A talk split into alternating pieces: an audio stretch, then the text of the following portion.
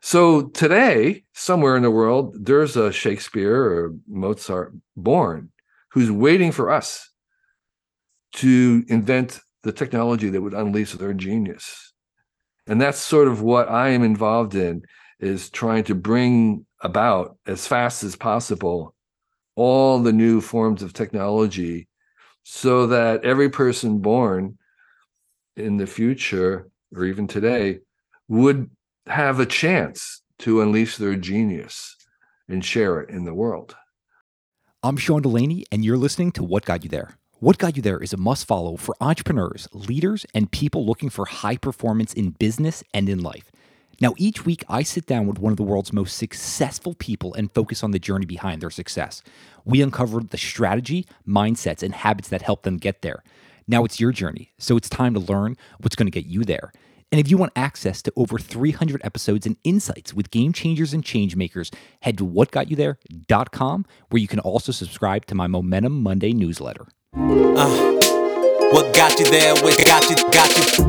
What got you there? Today on the podcast, for the second time, I sit down with the co-founder of Wired Magazine and famed technologist Kevin Kelly. Now, Kevin and I cover a lot of ground, and we explore topics like AI and the impact it will have on the world moving forward. But this conversation is centered around the excellent advice for living that Kevin has been compiling for years. You see, he wanted to pass something on to his adult children, and he wanted to share what he had learned about life that he wished he knew earlier. And he shares a ton of practical and incredible life wisdom for us on this podcast. If you want more of Kevin's incredible wisdom, he actually has a new book out called Excellent Advice for Living, which you guys can get in the show notes below or head to whatgotyouthere.com. Please enjoy this episode with Kevin Kelly.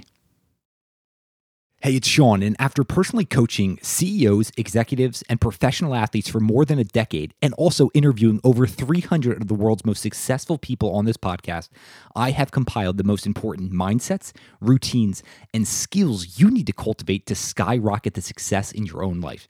Now, I've done this by creating a 19 video lecture online personal development course called You Unleashed.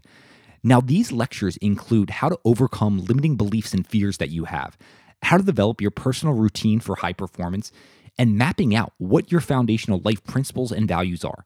Now, this course has a proven curriculum where I will teach you everything I've learned from high achievers about how to live a more fulfilling life.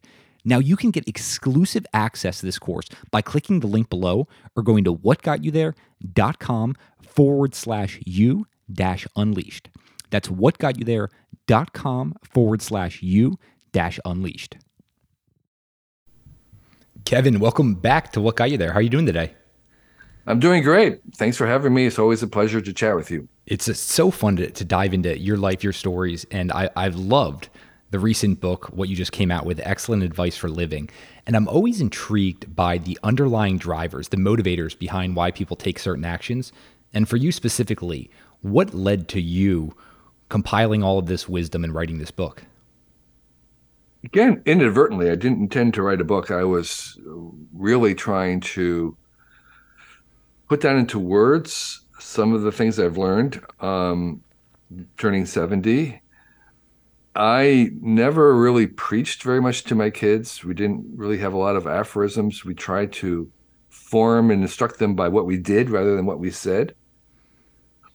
But I found um, the challenge, I, I found, found that I wanted to finally put down some things in words.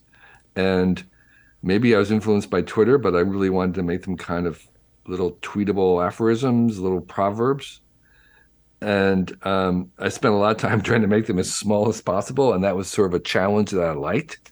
Kind of suits my writing style of being a little telegraphic, and so after I did a bunch of them, I did this kind of um, this Hobbit version of a birthday present of giving them away on my birthday to my children, and I put them on my blog, and um, there was such they, they, they they kind of ricocheted around, they went viral and that would encourage me to kind of do more of them and to realize that I had more to say when I was given the challenge of trying to make it into a tweet.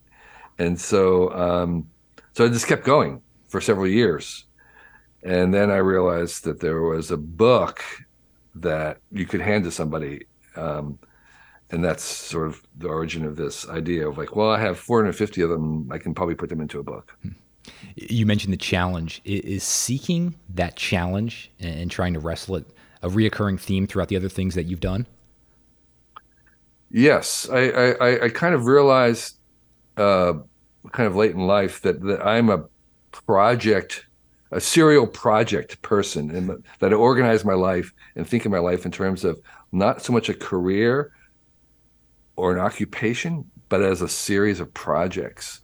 So I am very project oriented, and um, this little book, Excellent Advice for Living, was a project that kind of I didn't plan on doing that year. It would just sort of happen. But then once I saw it, oh, this is a project I could do. It would be good. No one else is going to do it. I, it'd be fun. Uh, it'd be beneficial. So then I treat it as a project, and and projects can last years from when you first think of them until when you're kind of completely done with it. Um, and so there's only a limited number of projects that that I can do, um, and so I, I, like to kind of um, think and and carefully evaluate like whether this project is one I should do, and some of those criteria is you know is it would I enjoy doing it? Would it be good good at doing it? Would other people find it valuable? And lastly, and most importantly to me now, would anybody else do it? Because if someone else does it, I don't do it. Hmm. So, yeah. so that part was really important. Well, along with this, one of the things you say, the, the only productive way to answer what should I do now is to first right. tackle the question of who should I become. So, yes. so I, I, would love to know at this stage, like, who is Kevin Kelly working to become? What, what's the, what's that vision like in your head that you're working towards? Yes, that's such a great question. Um, so Uh, so for me, um, I mean, p- part of what we're trying to do, all of us, and what I hope to encourage other people to do is to become the best version of yourself, right? Become, and and figuring out who we are and why we're here and what our mix of thing of talents are and what it is that we can do that nobody else is very very difficult. It is the most difficult thing in our lives. And it will take most of our lives to figure that out. There are some people who are blessed very early, maybe Mozart or somebody who know very early what it is that they're really good at. But most of us, it takes some while to figure out what we're here for and what our purpose in life is. And your purpose has to be much bigger than your than your passions. Okay, I mean, we want to be working for something big. So, so um, all I'm saying is, is that yes, um, I'm I because I'm still alive, I'm still figuring that out. So I'm saying, you, you know, it's like you don't really know until the end. And um, what I think I'm trying to become is um, um, a person who, what I should say, what I think my mix, my mix of talents are in the arts and the sciences, is in technology and the arts um, I've been a maker all my life. I've been making things since I was a kid, large scale things from, you know, train layouts with lights and stuff when I was really kid. And then I made a nature museum when I was in middle school. Then I made a chemistry science laboratory when I was in high school. I made went on to build a house from scratch, cutting down the trees and everything. Um, so I've been a maker, but but but and but I've been involved in technology, but at the same time doing art all the time, and so, um, and then sharing it. So, so for me, there's some combination of the person that I'm aiming to become is a word is, is a is a, is a mm, function occupation that we don't have a word for. It's combination of kind of artist, technologist, philosopher, engineer. You know, it's sort of it's it's it's a maker person who makes stuff and shares the stuff, um, and who maybe um, likes to talk about the stuff, you know, to who who tries to understand it. So I'm so I don't have I don't think there's a word for that, but I think that's good. I think I think that we we should that's one of my bits of advice is if at all possible, try to work on something where nobody has a word for what it is that you do. Okay, and so so part of where I'm aiming for is to is is to have one where where you know my occupation is kind of very hard to describe. That to me would be a success. Hmm. At, at, what point did you get to that this level of clarity that you're at now? I'm just thinking if you were to zoom out, and it seems right. like you're you're more in flow with your own natural right. river right now, and I'm wondering at what right. stage for you did that start to happen? Very early. I even in high school um, I was my my hero was Henry David Thoreau. Why was Walden. that? Walden. W- Walden just was like, okay, you know, do your thing, march to your own drummer. You know, you know, this is the '60s. Um, you know, simplify your life um, know thyself. I mean, it was like there was so much, and it was immediately, yeah, that's that's sort of what I want to become. I want to go in that direction of kind of inventing. And then the whole Earth catalog came along, which was giving you permission to kind of do your thing. And it's like, yes, that is me. I don't need to go to college, even though that was like unheard of in my in my high school. And it was um, very early on. I, I kind of knew that um, I wasn't going to have words for what it was that I did. Um, I mean, I was going to be doing non-career like things, and the fact that I even wound up having a business card with a title was complete shock to me. Because I was not at all aimed in that direction. All right, you know, I mean, I was 35 and I was still working for ten dollars an hour in a nonprofit and that was perfectly fine with me. And so so um um so so so yeah so, so the clarity about kind of like going on my own path was very early. And it seemed completely natural in a certain sense or i mean it didn't seem like heroic. I mean i wasn't being the hero. It wasn't like this was like an easy thing to do just to kind of go along this thing, be nice to people, be helpful, but I'm on my own path. One of the things that seemed to come out going through so much of this wisdom that you collected is kind of that that that meta concept of really being a great ancestor. Yeah. It seems like you're trying to pass things on, and I would love to just just hear you describe what do you think about when you think about embodying being a great ancestor. Yeah so so that's so so um you know there's many different ways to kind of talk about that and and there's some lots of good reasons to try and do that.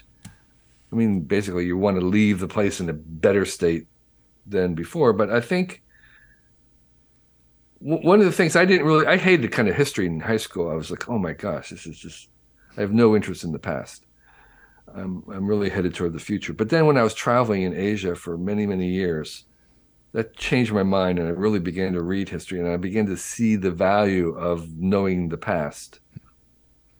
And one of the things that I learned about the past was the amount of subsidy, the amount of support that the past has made for me. I look around all those streets that most streets don't move they're just improved over time. They're very old, particularly in older places like Europe and Asia. They've been the same streets for thousands of years, and people have been dedicating and working on and making it. So there's this infrastructure, there's this civilization that I inherit that enables me to get further along. And so the kind of debt, I'm, I'm much more aware of the debt I have to the people in the past who were good ancestors, meaning that they made something that they left behind for me to use. And that ranges from stuff that they've written to, you know, the plumbing to the other kind of knowledge um, that, you know, that, that we accumulate and move forward in our libraries and our education process. So I owe the past so much. And, and I became much more aware of how much we're doing. And even, you know, there, there's this kind of a self reliance myth, this idea that a lot of people, particularly Americans, have. They're going to be self reliant. They're going to, they're not going to rely on anyone else. They're going to do their own thing, which is a total, total misguided idea because if they buy anything at a store, they're depending on they're, they're basically living off of they're freeloading basically in a certain sense. So i am freeloading on civilization and i acknowledge it. They're freeloading and they don't acknowledge it. And that's the difference. There's certainly a way in which you can kind of do a lot of stuff yourself and there's a certain virtue and benefit and joy of that. But this idea of being self-reliant there's very very very very very few people who are totally living in the woods completely on their own. And um, e- even they're like you know the Unabomber, they go shopping you know all the time to get supplies and stuff. They're, they they really can't live without relying on the past, what people have made in the past. So that was one tiny little example of how I want to then make the world better and add things that other people in the future will be able to to use and what we're trying to use is that every person born in the past and in the future and today has this really weird mix of talents. We're all kind of unique. We have different faces, and just as we have different faces, we have different talents, different mix of abilities, gifts, whatever you want to call it. And um, I think we each have, and this is a faith rather than proven, but I, I believe, and will proven over time, that we each have our own genius of some sort. We have some particular mix of something that we could do that nobody else can do that would be a genius. It would be creative. It would be something. And part of the the the means to unleash that is we need technologies to do that. So I imagine um, Beethoven or Mozart being born before we invented pianos or the symphony. Okay, that genius, Mozart's genius. He was some guy in, you know, a farmer somewhere in in, in Nairobi. I don't know. He could have been anywhere in the past, and if he'd been born, what a loss to the world. So because of the invention of the piano and the symphony, we have his genius. Or, you know, or George Lucas before they invented cinema and computers. That genius would have been lost. Shakespeare before they had invented uh, language and printing or plays. So today, somewhere in the world, there's a Shakespeare or Mozart born who's waiting for us to invent the technology that would unleash their genius. And that's sort of what I am involved in is trying to bring about as fast as possible all the new forms of technology so that every person born in the future or even today would have a chance to unleash their genius and share it in the world. And that is sort of um, that's the person that I want to become who it can make help help make that come about in some way. Hey guys, it's Sean, and we are about to dive right back into this episode. But before we do, I wanted to take less than a minute to tell you about my online personal development course called You Unleashed. Now, over the years, I've personally coached CEOs, executives, and professional athletes, and I've interviewed over 300 of the world's most successful people on this podcast. And my course, You Unleashed, compiles the most important routines, mindsets, and skills that you need to skyrocket the success in your own life. Now, you will learn these things over 19 video lectures that I'm going to teach you in this course. And you can find out more about the course by heading to whatgotyouthere.com forward slash you dash unleashed, or you can click the link below. Now, that's whatgotyouthere.com forward slash you dash unleashed. That's an exciting inner journey you're on, Kevin, for sure. I'm wondering when you're thinking about that future, and let's say you're there today, Mozart's being born, you're just seeing the technologies come into play how are you thinking? What is that future like in your head? How are you seeing the merger between people's creativity with the the new technologies that are coming about today? Yeah, um,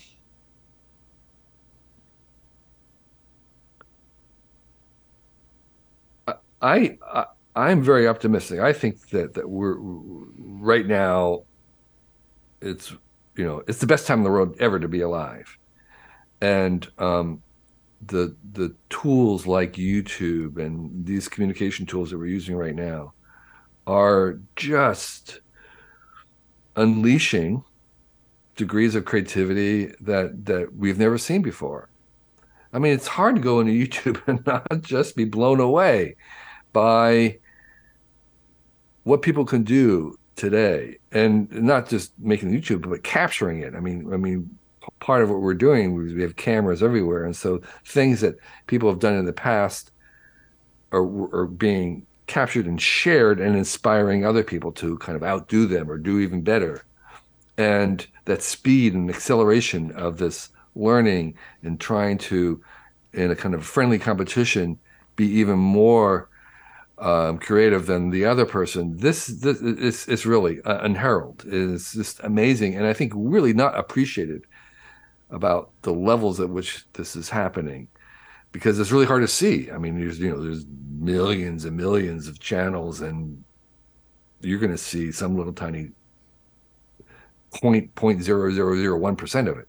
So um, so so I think I think these these new tools really are helping people be inspired to do it, and then secondly, giving the instructions, conveying the information about actually how to do it. Um, again, this is when I was growing up in New Jersey in the 1950s and 60s it's really hard to convey to my kids or anybody else how impoverished we were with information about how to do anything. I had huge desires of things, but I literally had no way to find out how to do it. I mean, where would you go? The where would you go? You wouldn't. The local bookstore would have some bestsellers. There's no libraries didn't have it. No, nobody had this information about. Let's say you wanted to. I don't know. Um, change the brake light in your car. You had to take it to the dealer. There was no do it yourself. You wanted to build a house. How would you do that? If you wanted to learn welding, uh, you could just go on anyway. So it was, it was we, we don't really appreciate the, degree to which this new technology is liberating and unleashing creativity. And then now we're going to have this additional layer of AI creativity on top of that uh, it's just going to be astounding. I was reading a, a, recent article by you in Wired magazine, and uh, I'm, I'm going to try to sum it up here. Basically, saying like you're in silent awe and, and wow, viewing some of these images that are being produced, and you say human-made art must now be over as a question mark. Who can comp- compete with the speed, cheapness, scale, and yes, wild creativity of the machines? And so you address: Is art over? Has it gone to the robots? And I would love to just hear how you're thinking about that. Right. I think at the next sentence, I'm not sure, is it says, and I predict that not a single person will lose their job 100 because yeah. of AI. Um, and as far as I know, no nobody on Earth has been fired because of AI to date, as far as I know. So, um, yeah. So, so the, the the just briefly the the the stance that we're going to have with AI is as partners Yeah. co-creators in this. Co-creators throughout. I do a daily AI art uh, right now, and I call it my art, but I'm making it with the AI. And one of the things we know about it is it takes tremendous amounts of time and knowledge to actually get stuff that is good. So the AI by itself can only go so far. The human artists we know how far they go, but together you can go further. And um, it's not just a matter of pushing the buttons. This was a fear of when the camera came along, the painters. There's, oh, all you do is push the button. And then, so painting's over. Well, painting didn't over, wasn't over. And part of it is because it's not just a matter of pushing the button, it actually takes some skill hmm. to push the button some people are better at pushing the button than other people. okay, so it's kind of weird to think about. Oh, you're a good photographer because you know how to push the button. It's there's a lot more involved in the same with AI art. It's not just a matter of clicking. It's there is there's good, great AI artists who will produce things, and you'll say, "How my oh my gosh, how do you do that? What are your prompts?" This is not the prompts. This is um, Lance is um, the the um, bike. He says it's not the bike. You know the what's his name? Lance, Lance Armstrong. The, Lance Armstrong. People say, you know, what bike are you using? You know, we must use a great bike to win. No, no, it's not the bike. It's not the AI. the AI is just a partner in this. And so um, we are going to partner with the AIs, and they are very good at doing kind of lowercase creativity. But what we all want to aim for is a uppercase creativity where it's kind of a breakthrough. It's never before seen, and it appeals to us. And our advantage over the AIs is that we know what humans like, and AI has no idea right now what humans really like not intuitively. They don't really understand. There's still a long way to go. They will accumulate over time, I believe, many things that that we have, including consciousness. But it will never be human consciousness. It's going to be weirdly alien. They're they are artificial aliens. That's the metaphor. They're like Spock or Data. They're, they're they're just alternative beings. They have they can think, they can be creative, but they're just weirdly different from us. That is their main benefit. That's not a bug. People are going to be trying to make them more and more human. No, no, no, no, no. Their advantage is that they're not human. So we get to have another kind of mind at work. We can produce things that we alone cannot produce. That's the whole purpose of these guys is to make something that we ourselves cannot make by ourselves. We're not trying to replace us. We're trying to make new stuff. And so um, uh, so I'm very excited by AI, and I, uh, you know, I advise people to embrace it and try it, and become better at it, and become at ease with it, because it's going to be more in our lives. Thinking about this co-creation process, right? Like you mentioned, the camera. If you want to be a better photographer, you've got to develop the skills. What are the skills that you think would be helpful to cultivate and develop to better co-create with the AI? Yeah. So uh, one is uh, you need 10,000 hours, right? Use the AI for 10,000 hours. Uh, so, so, there's there's it's like you know it's like practicing the piano scales. It's like photography. Yeah, take a lot of pictures. I've been photographing for 50 years, a lot. So I've gotten better.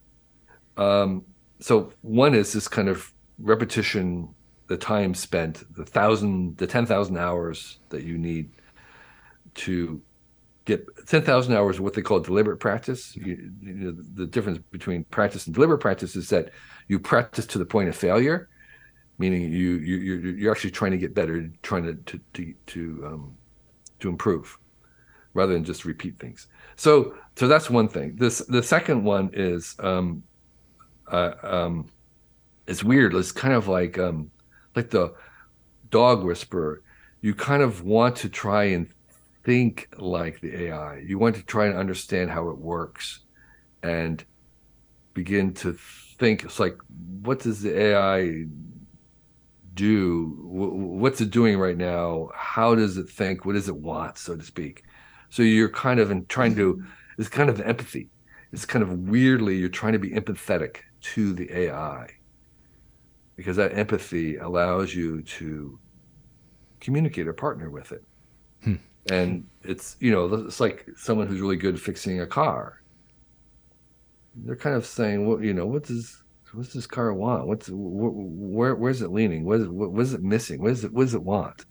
And so, um, so that's kind of an empathy is the second, besides the hours, there's an empathy. And then I think the third thing that we're going to see is um, a willingness to be playful and experiment and to you know to fail to try stuff to to um, you know to explore to to um, head out to, to not do the things that that work or have worked in the past but to try new stuff. That that makes me think about that that willingness to embrace the unknown to to work and wrestle with with failure you have a, great framework around the universe is conspiring to help us. Uh, that that Paulo Coelho line Um, Right. When you want something, all the universe conspires in helping you achieve it. There's also another great line Gods watch over lost souls, especially when they dream. I, I just want to know how this idea of the universe conspiring to help you, what does this look like in your own life? Right. So that is a term coined by someone whose name I forget about 30 years ago called pronoia. And pronoia is the opposite of paranoia. Paranoia, you're you're you're you're convinced that the universe is conspiring to work against you. They're all against me. Um, pronoia is where you're convinced the universe is trying to help you. They're all everyone behind me is working to help me to make you know to make me succeed. And I think in my own life that that's the attitude I take is is I generally I believe that most people work in for good. Most of the time most people are altruistic most of the time if you give them a chance. Um, and yes occasionally i'm cheated but that's a small price to pay because when you treat people at their best they're going to give you the best. So so i gain far far far more by the little bits of cheating that had been done because i trusted people. So so the first thing is i inherently default trust people within reason. If I get an email from a guy talking about his Nigerian uncle got me a million dollars, okay, I'm you know I'm not dumb, but I mean I, I trust within reason um, someone. Uh, and, and, by the way, um, that's a really good rule when you're traveling. Is um, if you just take a random person and ask them for help, they will help you. But if someone's coming up to you to offer help, then you have to be suspicious. Um, so so it's much better to if, if if you're really stuck, it's much better to go ask initiating the help sequence yourself because that person is much more likely to really help you than if someone is voluntarily coming up into you to approach you to help you. So because because um, the average person is going to be very very helpful and, and, and kind. Um, so so yeah so so as, a, as an example when i was traveling i had, i had very few unpleasant experiences almost never. Even though i basically was trusting everybody that i met within reason. If again if someone came up to me trying to offer something i wouldn't trust them because they're not they're kind of self-selecting. They're I didn't I didn't choose them. That wasn't they were coming to me. So um, so I was a little bit more suspicious about that. But I think just in general, um, believing the best in people, trusting strangers, um, a, surrounding yourself with people who are positive and believe the same, um, all conspire in a, in a direction to unfairly bless bless me. You know, I, I think it's unfair. Um, I am incredibly lucky. So, so, so that's the other thing is I acknowledge how lucky I am. I don't deserve the things I've been given. Um, it's luck. I was where I was born, how I was born, when I was born, all totally luck. The successes of things like Wired, huge component of luck, the right time. Things tried before it didn't work. Afterwards, too late. So there, there is just tremendous amount of of luck in my life, and I acknowledge that too. It's it's a great way to be thinking about your own life and, and how you move about in the world. I, I am wondering though, Kevin, just plenty of life experiences. When when you are going through some of those challenging times, what is the internal dialogue like for you? Um, uh, I have an aphorism in the book, this little excellent advice for living book, which says that one of the ways that you can choose to be lucky is to treat setbacks as temporary. In other words, it's it's just a temporary bump in the road. That's important. It's like it's not like a it's not the permanent state. It's not the default state. It's not the inevitable state. It's the setbacks. It's not due to me and my character. No, no, it's a little bump in the road. So that's one of the ways you can choose to be lucky. You can increase your luck by treating setbacks and dis and troubles and hassles and disasters and everything else as temporary. Hmm. You're on, you know, we'll overcome them and we'll go on. Uh, another one of the, the great bits of advice is fully embrace what is the worst that can happen. And at each juncture in life, rehearsing your response to the worst and can reveal as an adventure. And there, you're, you're no longer robbed um, by its power to stall you. Right, right. So, so, so I did that when I was younger, is, you know, living with very little or, you know, um, deliberately kind of not quite volunteer poverty, but this idea that you would um, try to see how little you actually needed so that if things got bad and you were out of a job or unhoused, you could see how you would deal with that because you didn't have a house and you were living in a tent or whatever it is. And you would say, okay, I know how to do this. If it came to this, I'm not going to go crazy. I'm not going to die. I can survive this. Therefore, I'm not as afraid of it and therefore it gives me some power to kind of take a risk in a startup or whatever it is or a world or a trip around the world because i know that um, i have been able to live at this other mode and do okay. And it's a very grounded powerful state to be able to operate in.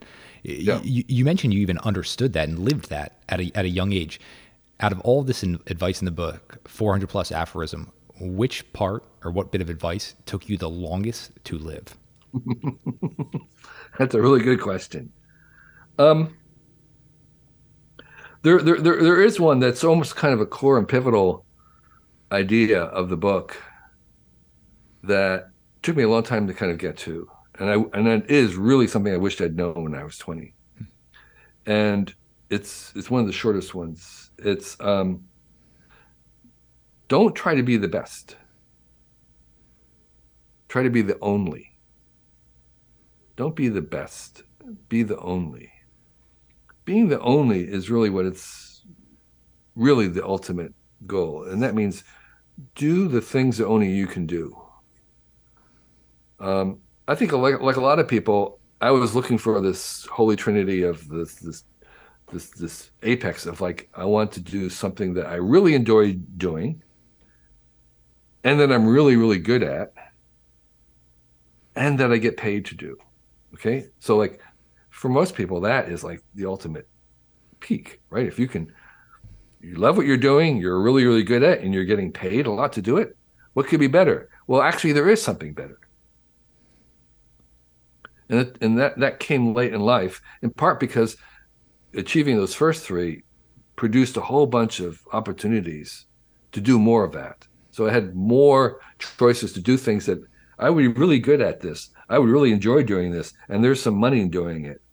But I'm going to say no because I can think of five other people who would do this.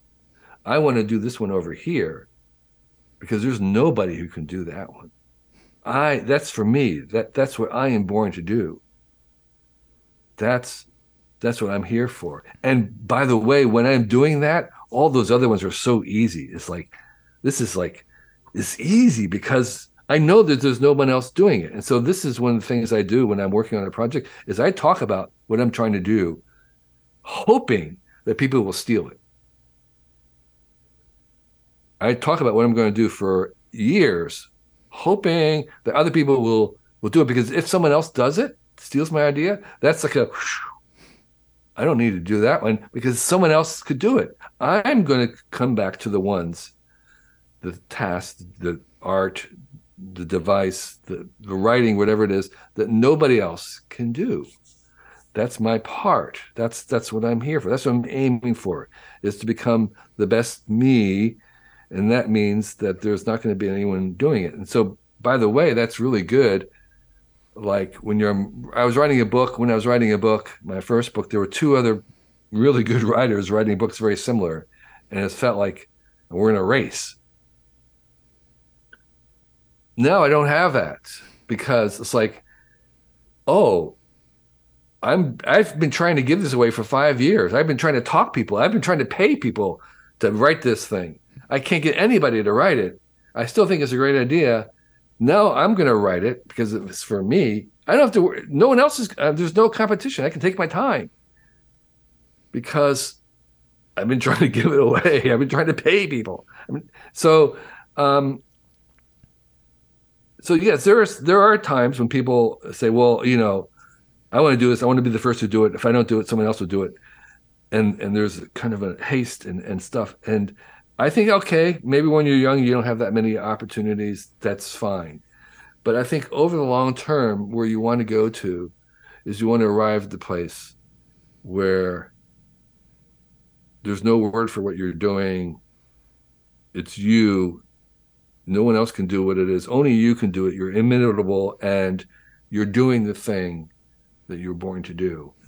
And it takes a lot of time and kind of self knowledge and trial to kind of arrive there. It basically takes your whole life to figure out what that is. I, I, guess I'm intrigued by that last part that it, it took you so long to get there because I could be wrong on this, Kevin. You're very self aware and you seem to right. not have a lot of those self imposed limitations people right. tend to place on themselves and, and so I, I, am just wondering, like, why well, did you, why did you not then discover that even sooner? Because I'm interested in lots of things, and it, to to actually to understand what no one else can do, I have to kind of like really understand what everyone else can do. Hmm. You know, it, it's like it's like yeah, and there's lots of things I can do, but I don't know which one no one else can do. That takes some time to figure out to to see well um you know I see other people try; they're not doing this, or, um, um, or, you know, I think it's easier to kind of maybe figure out what I could do, and harder to figure out what other people can't do. Hmm. So there's two parts of it. It's kind of not just just being self-aware; it's also being kind of aware of the world yeah. and what's actually happening out there, and what people find difficulty in doing. And so, um, so like a lot of things in life it's not just interior. I mean, this is this is the beauty. This is why you're here and I'm talking to you and you're talking to me and we have friends and family around us is is we need other people to provide that view of us interiorly and also the view of what's possible outside of us. And so so so I'm I'm horrified often by kind of loners because it's very dangerous because they they they they they they aren't getting that feedback. Um, they don't really, they're not really self-aware, and they're not really aware of, of what's the world's capable of and what it can do. And so, so there's two parts. There's this kind of self-awareness, but there's also world awareness, being being reality-based, being evidence-based, of, of paying attention to what the world is saying about what it is that we're doing. You can't just only go your way in a then it's kind of a, you become like a fantasy a fantasy world. It's a kind of a mental illness in a certain sense. You have to have you have to balance both your own internal weirdness and then the reality of of the world. Hmm. this makes me think of another bit of your wisdom. It is the duty of a student to get everything out of the teacher and the duty of the teacher to get everything out of the student. You right. being in the role as a teacher i'm assuming more often at this stage what do you find yourself wishing your hmm. students mm. would ask? um, yeah, that's a good question. Um,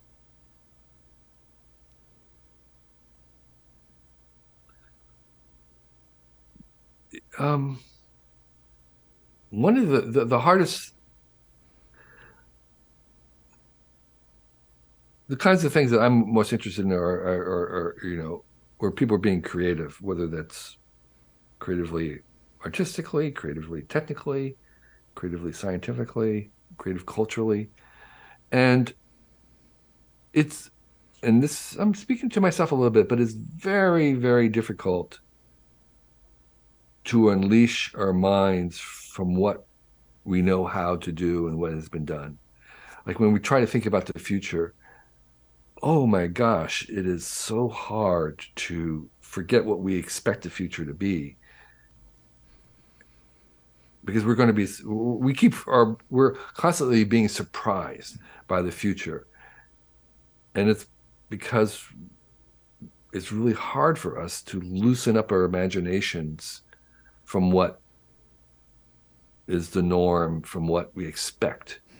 And that's true in art and making anything and doing the kind of stuff that I'm interested in. Um, getting kind of a you know the trite outside the box thinking is is really really difficult and it's particularly difficult with people who are very talented and very uh, and have mastered things and it's almost like the more they're expert on something the harder it is for them to imagine something different and new. And you wouldn't think that but it is. And and the reason is because they know they know how impossible and how hard that is the other thing. And we're it's like saying no no you can't it's impossible but it's i know that seems impossible but you have to kind of go beyond that. So so that ability and it's not just the students too that ability to kind of um, unleash the constraints of creativity are very hard. And by the way, this is one of the reasons why I'm very pro AI because I think the partnership with AI will help us do that. And and I see that in my my use. I do my daily AI art. It's like, oh my gosh, that's one of the benefits. Is like I would, I don't think any human would ever thought about that, but that's that's a possibility. That's that. There it is. It's, wow, that's really cool. And so this this this sort of um, whether it's in science, um, mathematics, academics, art, entrepreneur, this the, the this um, the thing for students that I wish they would do more of is uh, ask uh, like why not? Hmm. Okay, um, what if? Um, just sort of suspending the disbelief a little bit longer, two more steps, and inhabiting an alternative scenario and kind of following it all the way through and and you know uh, just trying it out. So so so that's really doesn't come natural. It really has to be taught at what areas and environments are you most finding yourself tapping into your, your student self where you're really just thirsting for knowledge? Yeah. Um i like i think it was someone else's um wisdom that i put it to my own words um which is that i find uh, the most profitable is when i'm um when i become curious about things that I'm not interested in. Okay. So it's like it's I find it really amazing if I head down into like something in YouTube or wherever where like I have no interest in this, but I'm gonna go down anyway and see what's there. And it's like, oh my gosh, this is so incredible. You know, I mean, I have just recently was watching makeup tutorials.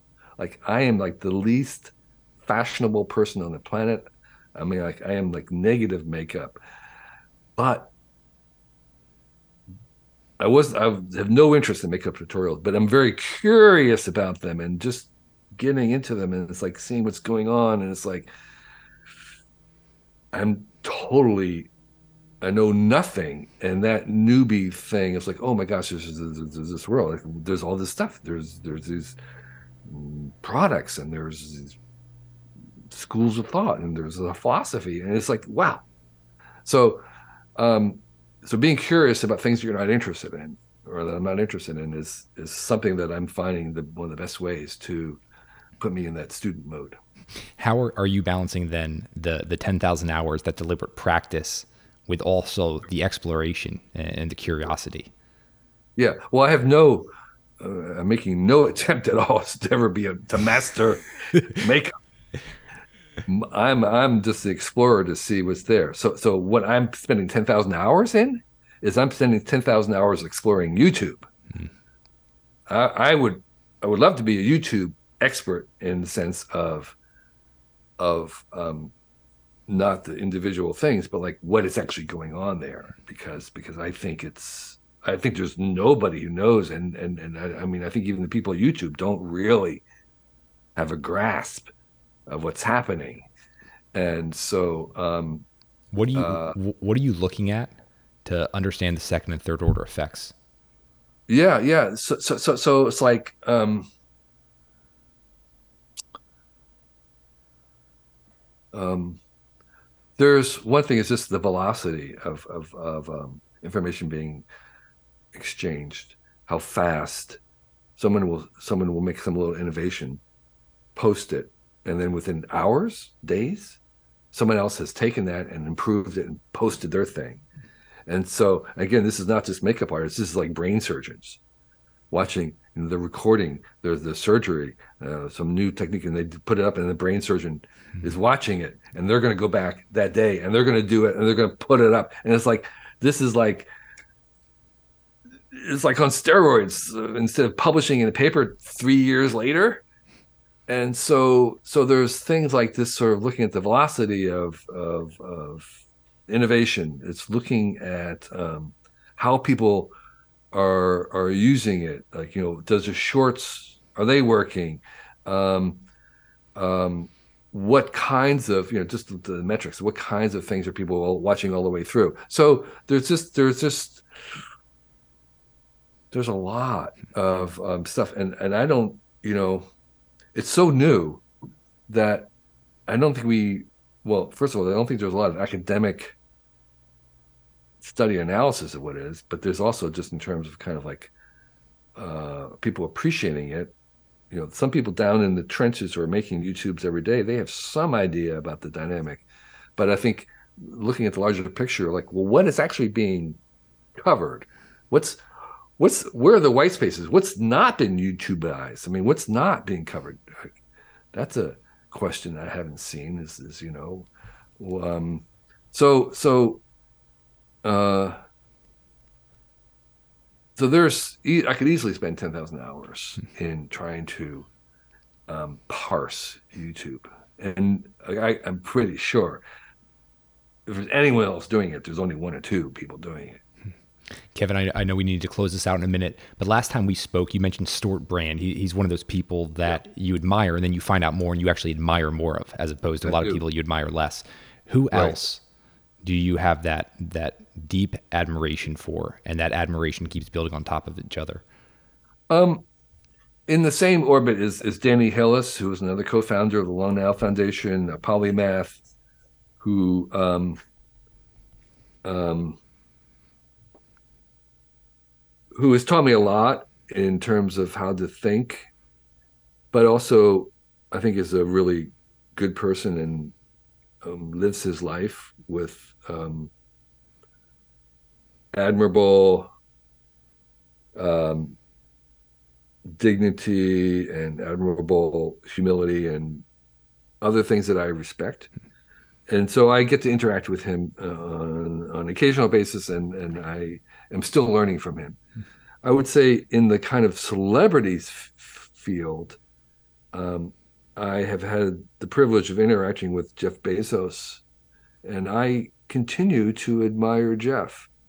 Um, he's he's a you know like a lot most of us he's he's a flawed, not non perfect person, but nonetheless, um, I keep learning from him, and I believe he's really trying hard, and I um, admire how he's going about his his um, his life of learning himself.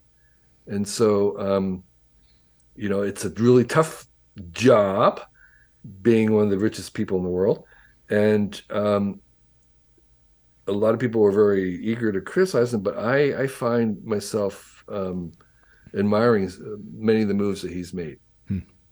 Well, Kevin, I, I, admire what you've done over the years, and then for passing this knowledge that you've accumulated on the recent book, Excellent Advice for Living Wisdom I'd Wish I'd Known Earlier.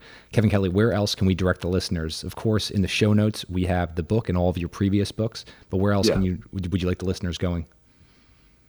I have a little uh, newsletter called Recommendo, which has been going on for five or six years. Every Sunday morning, uh, we have uh, six little tiny recommendations of cool stuff, whether it's stuff to read, things to watch, uh, tips, tricks, helpful um, stuff that would get you through the day or while you're traveling or in your kitchen, whatever. So it's called Recommendo. Um, 60,000 people subscribe for free. Uh, I'm, I'm one of those subscribers, and I love you your newsletter, So, so I um, highly recommend it. Yeah, that's it. But um, I thank you for your questions about excellent advice for living. Is I for me is one of the funnest things I've done. One of the coolest projects I've been involved in. 450 little aphorisms that take a whole bunch of essays and put it down into one little tweet. Uh, I've compressed it for you. Um, you can ex- expand them as you read them. Um, I hope that um, you pass one on to, if you find it useful, pass it on to a young person. Yeah, the, the longtime listeners and followers, you guys know how many times I've shared Kevin's previous um, bits of wisdom. Uh, this is one of those great books to have just laying around your office, the coffee table, flip through again and again. But Kevin Kelly, I can't thank you enough for joining us on What Got You There. Well, thank you so much. You guys made it to the end of another episode of What Got You There. I hope you guys enjoyed it. I really do appreciate you taking the time to listen all the way through. If you found value in this, the best way you can support the show is giving us a review, rating it, sharing it with your friends, and also sharing on social. I can't tell you how much I appreciate it. Looking forward to you guys listening to another episode.